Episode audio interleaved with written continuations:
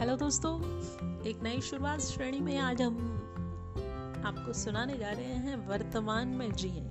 Live in present दोस्तों, हमें दिन में सत्तर हज़ार सेवेंटी थाउज़ेंड से नाइन्टी थाउज़ेंड विचार, अर्थात थॉट्स आते हैं। और हमारी सफलता एवं असफलता इसी विचारों की क्वालिटी गुणवत्ता पर निर्भर वैज्ञानिकों के अनुसार ज़्यादातर लोगों का, अर्थात 70 परसेंट से 90 परसेंट तक समय भूतकाल, भविष्यकाल एवं व्यर्थ की बातों को सोचने में चला जाता है।